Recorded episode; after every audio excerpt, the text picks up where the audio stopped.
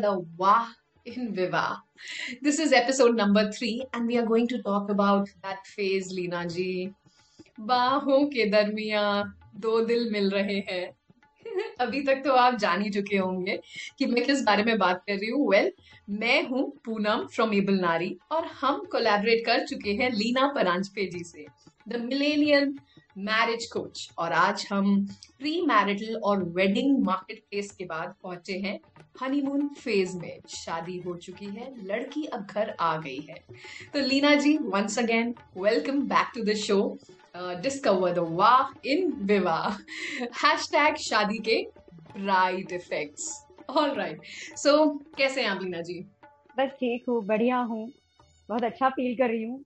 And thanks a lot for this new episode again Yeah, yeah, definitely. I'm as excited as you are. And uh, yeah, so Leena जी काफ़ी बातें हमने करी last two episodes में. And I think काफ़ी meaningful भी रहा. हम बहुत बातें बोल पाए. तो लीना जी अब शादी का कारवां you know from wedding to marriage में आ चुका है. एंड लड़का लड़की अब हनीमून पे जाने वाले हैं. And as they say they have transformed from groom bride to husband wife तो your expertise on this please चलो ब्राइड एंड ग्रूम उस वेडिंग डे तक रहते हैं। भले आ, उस दिन एज अ कपल बहुत ज़्यादा इम्पोर्टेंस दी जाती है और it's a more pampering day can call it out लेकिन जैसे नेक्स्ट डे ऑनवर्ड यही वेडिंग मैरिज में कन्वर्ट होती है तो ग्रूम हस्बैंड में ब्राइड वाइफ में बदल जाती है। कहीं ना कहीं हस्बैंड वाइफ होना कोई गलत बात तो अफकोर्स है नहीं। लेकिन वो हक की बात आना स्टार्ट होता है। मैं तुम्हारा हस्बैंड हूँ, मैं तुम्हारी वाइफ हूँ। It's a very natural process हम सबने ये प्रोसेस में से हम लोग गए हैं। और I am sure every millennial the one who is you know going to get married वो भी जाएँगे। ये बहुत सहज फीलिंग है। एक दूसरे का यू नो स्पाउस लेवल पर, एक दूसरे को हक हक हक से डांटना या तो प्यार से प्यार मोहब्बत में भी हक दिखाना ये बहुत सहज बात है। और वो जर्नी स्टार्ट करते हैं ये लोग। तो there is nothing wrong in that लेकिन वो रोल में बहुत ज़्यादा रिस्पॉन्सिबिलिटीज भी आती है। यहाँ हमने कहीं ना कहीं वो रिस्पॉन्सिबिलिटीज को समझना और उसे शेयर करना ये बात को हमने आ, मतलब इन प्रोसेस रखना चाहिए मुझे लगता है। It's not a one night और वन मंथ का process it's a life long journey तो एटलीस्ट हस्बैंड वाइफ जैसे बने हो तो हक जैसे जताते हो ना, वैसे प्यार का हक भी, समझने का हक भी, वो भी तो जताना बहुत इम्पोर्टेंट है, ऐसा मुझे लगता है। न्यूली न्यू टाइम में मतलब ये बहुत इनिशियल पीरियड है राइट तो at least till two years एक दूसरे का हाथ थाम कर, एक दूसरे को समझना, अपने स्ट्रेंथ वीकनेसेस को एक्सेप्ट करना, ये ज़्यादा बहुत ज़रूरी है। क्योंकि इसके बाद आपकी जर्नी स्टार्ट होने वाली है। For the honeymoon lovely lovely so कई बार ऐसा भी देखा गया है कि बहुत वही एक्साइटमेंट के साथ हनीमून पैकेजेस बुक होते हैं एंड यू नो इंटरनेशनली आजकल लोग ज़्यादा प्रेफर करते हैं कि लोग बाहर जाते हैं बट अपने ही हनीमून पे लड़ने लग जाते हैं। तो ये क्या? जैसा आपने बताया एग्जैक्टली टेकन फॉर ग्रांटेड या पहले से प्री मैरिटल काउंसलिंग नहीं हुई है तो एक दूसरे की वो छोटी छोटी आदतों के बारे में नहीं जानते हैं।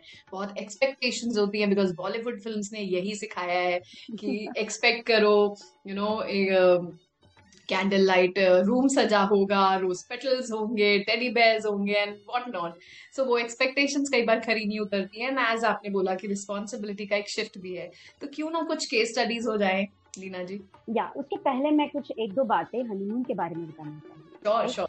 Honeymoon is we can call it um as it is the sweet beginning of marriage या it's the sweet beginning of marriage मतलब it is an opportunity to connect with each other and lose your self completely in romance खुल के हम एक दूसरे के मतलब two bodies merge two mind merge ऐसे जब बात कर रहे हैं तो पहले तो फिजिकली इंटीमेट हम लोग हो जाएँगे। मतलब हस्बैंड वाइफ एक दूसरे के साथ और सिर्फ़ वहाँ तक नहीं रहेगी बात तो उसके आगे जाकर इमोशनल इंटीमेसी भी तो बहुत इंपॉर्टेंट है और वो बहुत मायने रखती है। So honeymoon is the great period I mean you can call it as it is build as a once in a lifetime opportunity or once in a lifetime uh, adventurous experience or you can call it as a as a romantic experience आपको क्या बनाना है? ये आपके हाथ में है। तो it is your responsibility to create the moment consciously यहाँ पर मैं कुछ डूज और डोंट्स की बात करूँगी Poonam. Is it okay if I tell and share the dos and don'ts of honeymoon जी जी ज़रूर। प्लीज़ गो अहेड तो पहले हम डूज देखते हैं कि हमें क्या करना चाहिए हनीमून में जा रहे हैं तो। पहली बात तो हम सटल अप्रोच रखें it's a very special relationship ये कोई अपनी प्रोफेशनल रिलेशनशिप नहीं है जहाँ पर आप टेक्निकल प्रॉब्लम्स को सॉल्व कर रहे हैं या टेक्निकल इश्यूज़ आप डील करने वाले हैं। This is marriage it's your special relationship यहाँ पर एक दूसरे के इमोशंस मर्ज होने वाले हैं। So your approach must be very very subtle toward your partner second point I would I have no I want to say is that consciously you need to love and be with each other consciously. This is very very important. Third point is physically you need to be with each other all time at least in the honeymoon I am telling ऐसे ना वहाँ पर जाके बोले कि मुझे मेरी space चाहिए। ऑफकोर्स आपको चाहिए होगी। लेकिन that is the period where you need to be you know together with each other very importantly physically right now and the fourth do which I would like to share here is support each other खामियाँ सब में होती हैं। गलतियाँ सबसे होती हैं, होती भी होंगी। आई एम श्योर ऑडियंस इतनी मैच्योर्ड इनफ है कि वो समझ रही है कि मैं क्या बताना चाहती हूँ। यहाँ पर गलतियाँ फ़िज़िकल लेवल पर जैसे आप मर्ज होते हो, आप इंटीमेट होते हो, गलतियाँ सबसे होती हैं। लेकिन वहाँ पर एक दूसरे को जज करने के बदले अगर हम थोड़ा बहुत एक दूसरे को समझ लें तो this will be the best period in your life now let me share the don't the very important don't is, please don't bring your official work or official responsibilities here. क्योंकि कई बार कई बार ऐसे देखा गया है कि एक दिन, दो दिन अच्छे से जाते हैं, लेकिन उसके बाद शाम को कहीं पे आप कॉल पे हो, आप वो एंगेज रहते हो स्पेस के नाम पर।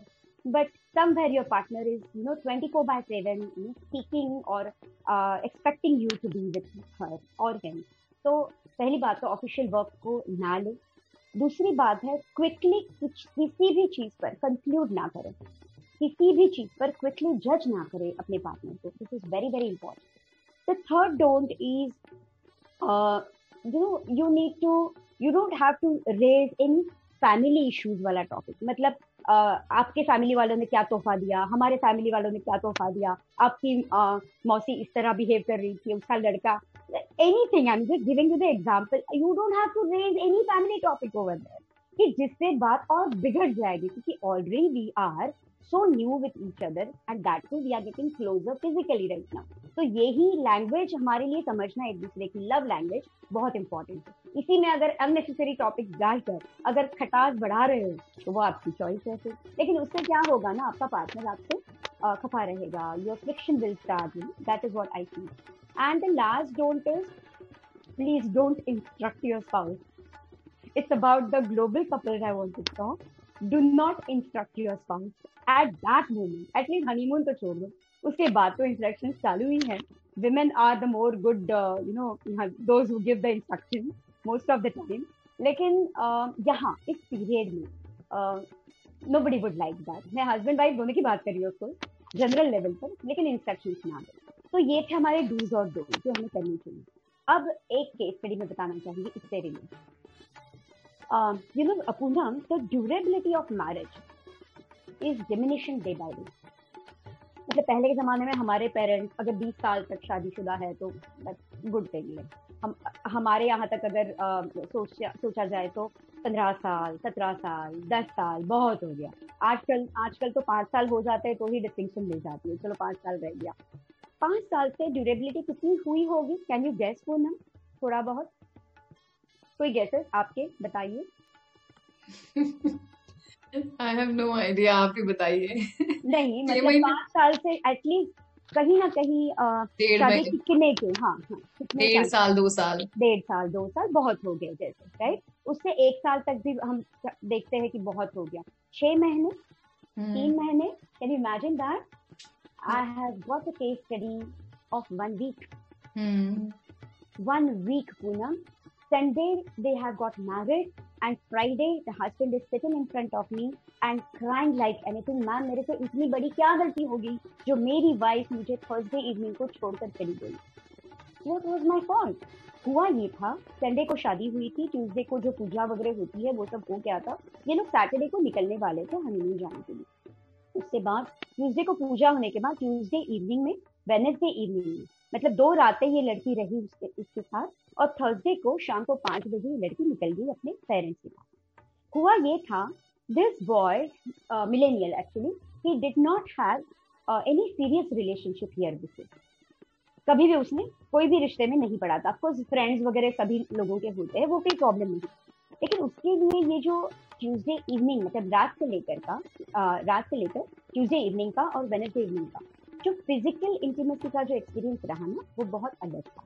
He got little but more anxious about while getting physically intimate which was completely normal क्योंकि उसने ज़िंदगी में कभी भी लड़की को छुआ नहीं था। He was not into any serious relationship तो naturally he got over anxious about it and he you know initiated an lot लड़की ने ये जज कर लिया कि ये ऐसे ही है ओवर अग्रेसिव है और ये मुझे बहुत ज़्यादा रिस्की लगेगा।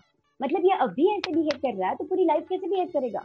She started calling her mama and she started telling her explaining her everything sharing everything क्योंकि उसकी मम्मी ने उसे ये कहकर भेजा था, बच्चा, मैंने कॉम्प्रोमाइज किया हुआ है आज तक, तुम नहीं करोगी। इतनी सी भी खटास आती है या इतनी सी भी गलत बात होती है तो तुरंत तुम वहाँ से निकल आना, हम लोग हैं तुम्हारे लिए। The message the intention of the message was different it was taken by the girl very differently Thursday evening को शाम को वो लड़की चली गई। हालाँकि ये केस आ गई उसके बाद रिजॉल्व भी होगी कुछ सेशंस उसकी मम्मी के भी मुझे लेने पड़े। केस रिजॉल्व हो गई जैसे डेढ़ दो महीने बाद ही लड़की वापस आ गई। Now they are actually living as a happily ever after couple because ये मैं मन की बात नहीं बोल रही हूँ लड़की ने भी काम किया उसके ऊपर। She had to put the efforts of not judging, not quickly coming to the conclusion, which was very, very important for her. From her point of view. मैं यहाँ यही बताना चाहूँगी पूनम कि honeymoon is a beautiful phase उसको enjoy करिएगा। उसमें खामियाँ होंगी, उसमें प्रॉब्लम्स होंगे, लेकिन एक दूसरे को मतलब गन पॉइंट पर पकड़ कर मतलब रिवेंज या टीचिंग अ लेसन इस तरह से कहीं फीलिंग्स लेकर या तो बहुत ज़्यादा फियर इनसिक्योरिटी लेकर आप कोई भी रिश्ता आगे नहीं बढ़ा पाएँगे। मुझे ऐसा लगता है। एक और एक केस स्टडी बता शादी हुई है हनीमून पर गए हुए हैं। और तीसरे दिन या चौथे दिन कहीं लड़की को पीरियड्स आ गए लड़का he was a single boy उसने अपने मम्मी डैडी को फ़ोन किया, उन्हें ये बात बताई। And to as a surprise मतलब उन्होंने ऐसे कहा, अगर लड़की को इतना भी संस्कार नहीं है या उसे उतनी भी केयर नहीं लेते, लेने आती है, वो झगड़ा करिए वहाँ पर, ऐसे समय में उसे इतनी प्रिकॉशन लेने नहीं आई है, तुम वहाँ से निकल आओ। Can you believe Poonam husband left her from that day evening itself the husband left all alone मतलब ये कैसी मैच्योरिटी है आपकी? आपके मिलेनियल होने का, आपके कैरेक्टरिस्टिक्स होने का if you are not utilizing those characteristics in your personal life by keeping the patience by having that, you know, the courage and the, the understanding towards your partner what's the point in that please don't fall in a relationship. मत करिएगा शादी। Simple बात है। अगर इतनी भी ज़िम्मेदारी आपको समझ में नहीं आ रही है या आपको बहुत ज़्यादा बर्डन लग रहा है प्लीज़ डोंट गेट मैरिज किसने आपको कहा है मैरिज करने के लिए। डोंट डू दैट क्योंकि ये समझदारी की बात है। ये एक्सेप्टेंस की बात है। ये ज़िम्मेदारी की बात है। ये उस लड़की को समझ कर उसे सीक्रेट ऑफ़ अ कपल इतनी प्राइवेट बातें बेडरूम की बातें आपको पेरेंट्स को बताने की ज़रूरत ही नहीं थी। At least you have understood for two three days simple बात। It was that is the main period where you know partners read each others language partners understand each other language and that how the bondage you know start creating building up I या ये case study सुन के तो actually uh, बहुत अजीब लग रहा है and definitely it it reflects that कितना लाइफ स्किल्स इक्विप्ड हैं आजकल या अदरवाइज़ भी लोग uh, कि you uh, know you know, एक एम्पैथी होती है एक कंपैशन uh, होता है एक इंटरपर्सनल स्किल्स होती हैं और uh, जिसके साथ आप इतनी मतलब लाइफ लॉन्ग एक कमिटमेंट में एंटर कर चुके हैं। आप उसी को अगर नहीं समझ रहे हैं डेफिनेटली सो so, आपने ये दोनों केसेस जो उठाए डेफिनेटली एंड हनीमून का एक जो अंडरनीथ अनसेड एक हश हश करके जो हैशटैग है that is obviously about physical intimacy and uh, i think uh, you know honeymoon का एक पूरा का जो पूरा concept है that is based on uh, you know कि एक couple को उनकी एक space मिले and uh, बिना किसी embarrassment के you know they can explore their physical intimacy together so that is definitely one of the most important thing in honeymoon.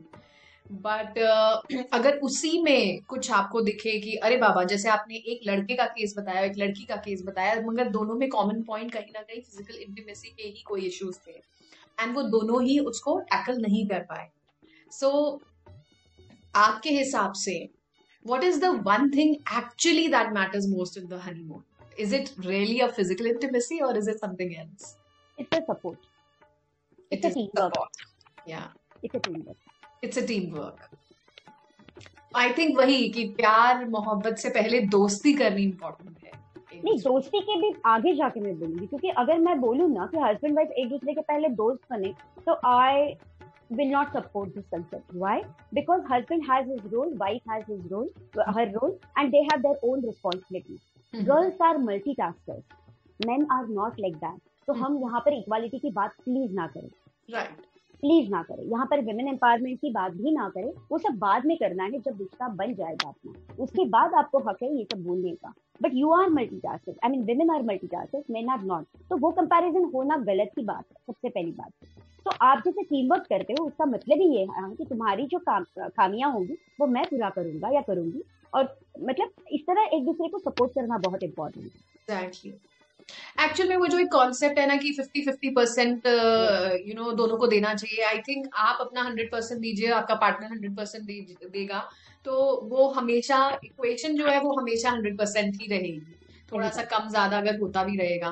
तो लीना जी इसी के साथ ये बताइए कि अक्सर हनीमून में ये होता ही है कि कुछ ना कुछ इश्यूज़ होते हैं। आपने बताया कि इन दोनों केस स्टडीज़ में आपने बताया कि parents were involve but mostly parents नहीं भी होते तो एटलीस्ट फ्रेंड्स और you know very close cousins are involve तो जब आप डिससेटिस्फाइड अपने एक इकलौते once in a life time honeymoon से वापस लौटते हैं, और डिससेटिस्फाइड हैं, और you know you don't have good memories again आपने एक फसाड तो क्रिएट कर दिया है सोशल मीडिया पे बट अंदर की बातें आप जानते हो।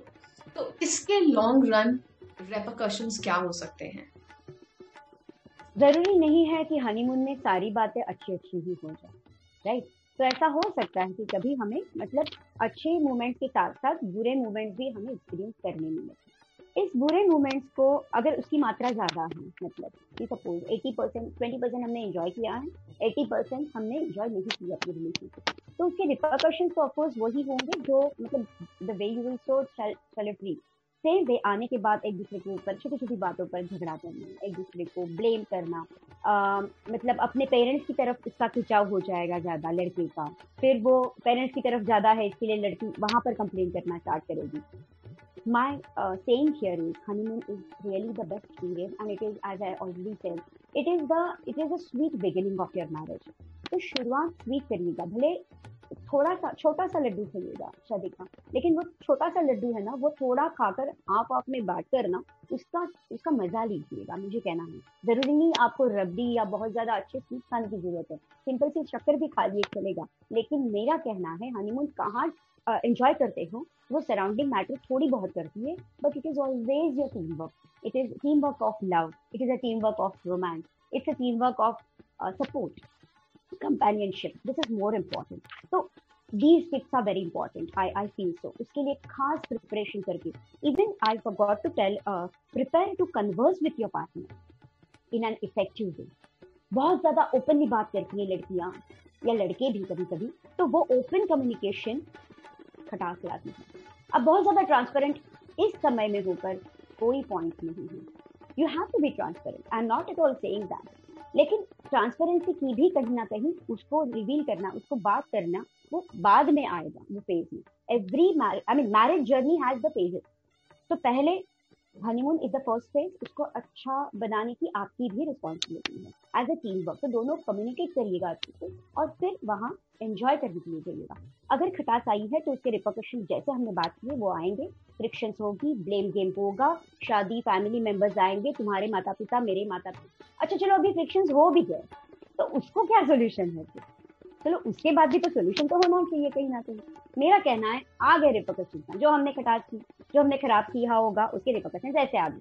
चलो, क्यों ना यहाँ से चालू करें? हुआ तो हुआ। चलो, अभी चालू करते हैं, मेरी गलती होगी। I am really sorry can you just hold your ears and you can say sorry from bottom of your heart नया रिश्ता है। यू हैव एम्पल अपॉर्चुनिटी कि आपका पार्टनर आपको माफ़ करेगा तुरंत। तुरंत करेगा। क्योंकि ये रिपीटेशन हो गई ना, आपकी मिस्टेक तो वो माफ़ नहीं करेगा या करेगी। लेकिन इनिशियल फ़ेज़ में कोई भी शादी तोड़ने के लिए शादी नहीं करता। तो तो इसीलिए मेरा कहना ये है कि अगर गलती हुई है तो चलो मेरे से ये गलती होगी। मैंने ये टॉपिक छेड़ा, मैं बहुत ज़्यादा अग्रेसिव हो गया। Anything the reason accept करो, आगे बढ़ जाओ। एटलीस्ट आगे के दिन को शुरुआत मतलब उसकी स्टार्ट जो है, वो अच्छे से करिएगा। और I am sure within a week or two आपका रिश्ता सच में कनेक्ट हो जाएगा कनेक्शन बिल्डिंग में आ जाएगा। भले आपका हनीमून खराब भी क्यों ना गया हो, लेकिन वो एक्सेप्ट करना मिस्टेक और सामने वाले ने भी फर्ग्यू करना, ये बहुत इम्पोर्टेंट अच्छा कई लोग क्या करते हैं कि यू नो फ्रेंड्स आपस में मिलके हनीमून एज अ ग्रुप जाते हैं या किसी अपने बहुत ही क्लोज फ्रेंड को साथ में ले लेते हैं। तो क्या ऐसा करना ठीक है हनीमून में किसी और को भी टैग करना? I am no one to जज तो मैं ऐसे नहीं बोलूँगी इंडिविजुअल चॉइस है, लेकिन कहीं ना कहीं कंपैरिजन होती रहती है, हर टाइम मतलब आप अगर बहुत क्लियर हो फ्रेंड्स तो ठीक है, लेकिन अगर आप आपकी वाइफ के फ्रेंड्स लेकर जा रहे हैं। तो कहीं ना कहीं मतलब वो इन्वॉल्वमेंट वो कंपैरिजन अनोइंगली एम कहीं लेकिन वो आ जाती है। वो ड्रेसेस कैसे पहन रही है वो कैसे लगती है और तुम कैसे लग रही हो? कॉम्प्लेक्शन ऑल नॉर्मल थिंग्स मतलब सिंपल सिंपल बातों के ऊपर कंपैरिजन होती रहती है। ऐसे मैं ज़रूरी नहीं बोलूँगी हमेशा होगी लेकिन होती है। फिर उससे वो लोग ठीक है वो लोग सो भी जाएँगे। लेकिन हम लोग झगड़ा करते रहेंगे सुबह के चार बजे। पॉइंट और कल सुबह को तो हमें डेस्टिनेशन पे जाना है मतलब कहीं ना कहीं कुछ तो स्पॉट हमारी एक्सप्लोर करने यस तो एक्सप्लोर करने जाना है तो वो भी मूड खराब हो जाएगा हमारा। My thing is work has a team work भले प्यार करो रोमांस करो फ्लर्ट भी करो मैं बोलूँ चलो लेकिन फिर भी वो एज अ टीम वर्क करो। क्योंकि this phase is really very important you know for you to take the things lightly but together need to take the responsibility of enjoying right thank you so much Leena ji आज uh, काफ़ी अच्छा लगा क्योंकि ये इतना sensitive and unsaid issue है जो कि सच में टैबू है और ओपनली सब लोग यू नो हनीमून डेस्टिनेशन तो ज़रूर ढूंढते हैं बट इसके अंडरनीथ जो बातें हैं उसके बारे में कोई एक्चुअल बातें नहीं करता है। तो आज हमने खुल के इस बारे में चर्चा करी तो बहुत अच्छा लगा। Thank you so much Leena ji अब आप बताएँ हमारे व्यूअर्स को कि अब हम नेक्स्ट एपिसोड में क्या लाने वाले हैं। यस पूनम। तो नेक्स्ट एपिसोड हमारा है जिसपे हम लोग हाईलाइट करने वाले हैं लैंग्वेज ऑफ़ मिलेनियल मैरिज अब लोग सोचेंगे ये लैंग्वेज ऑफ़ मैरिज क्या होती है? भाई लैंग्वेज ऑफ़ लव तो हमने सुना है। हमारे टाइम पे कहाँ थी ये भाषा? लेकिन रिसर्च ये कहता है एक्सपीरियंस ये कहता है कि हर हस्बैंड वाइफ में हर जोड़े में एक कनेक्शन बिल्ड होना बहुत ज़्यादा इम्पोर्टेंट है। और इसी कनेक्शन को हम अपने परस्पेक्टिव से अगर करें तो सामने वाले को वो पहुंचेगा नहीं। That is what it is called as a language of millionaire marriage अब इस लैंग्वेज को अगर हम पार्टनर की लैंग्वेज को समझ जाए और उस भाषा में बोलना स्टार्ट करें तो ये कनेक्शन हमें बहुत आसानी से आ, हम कनेक्ट हो पाएँगे एक दूसरे के साथ। तो ये लैंग्वेज क्या है ये जानने के लिए देखिएगा next episode next episode thank you so much thanks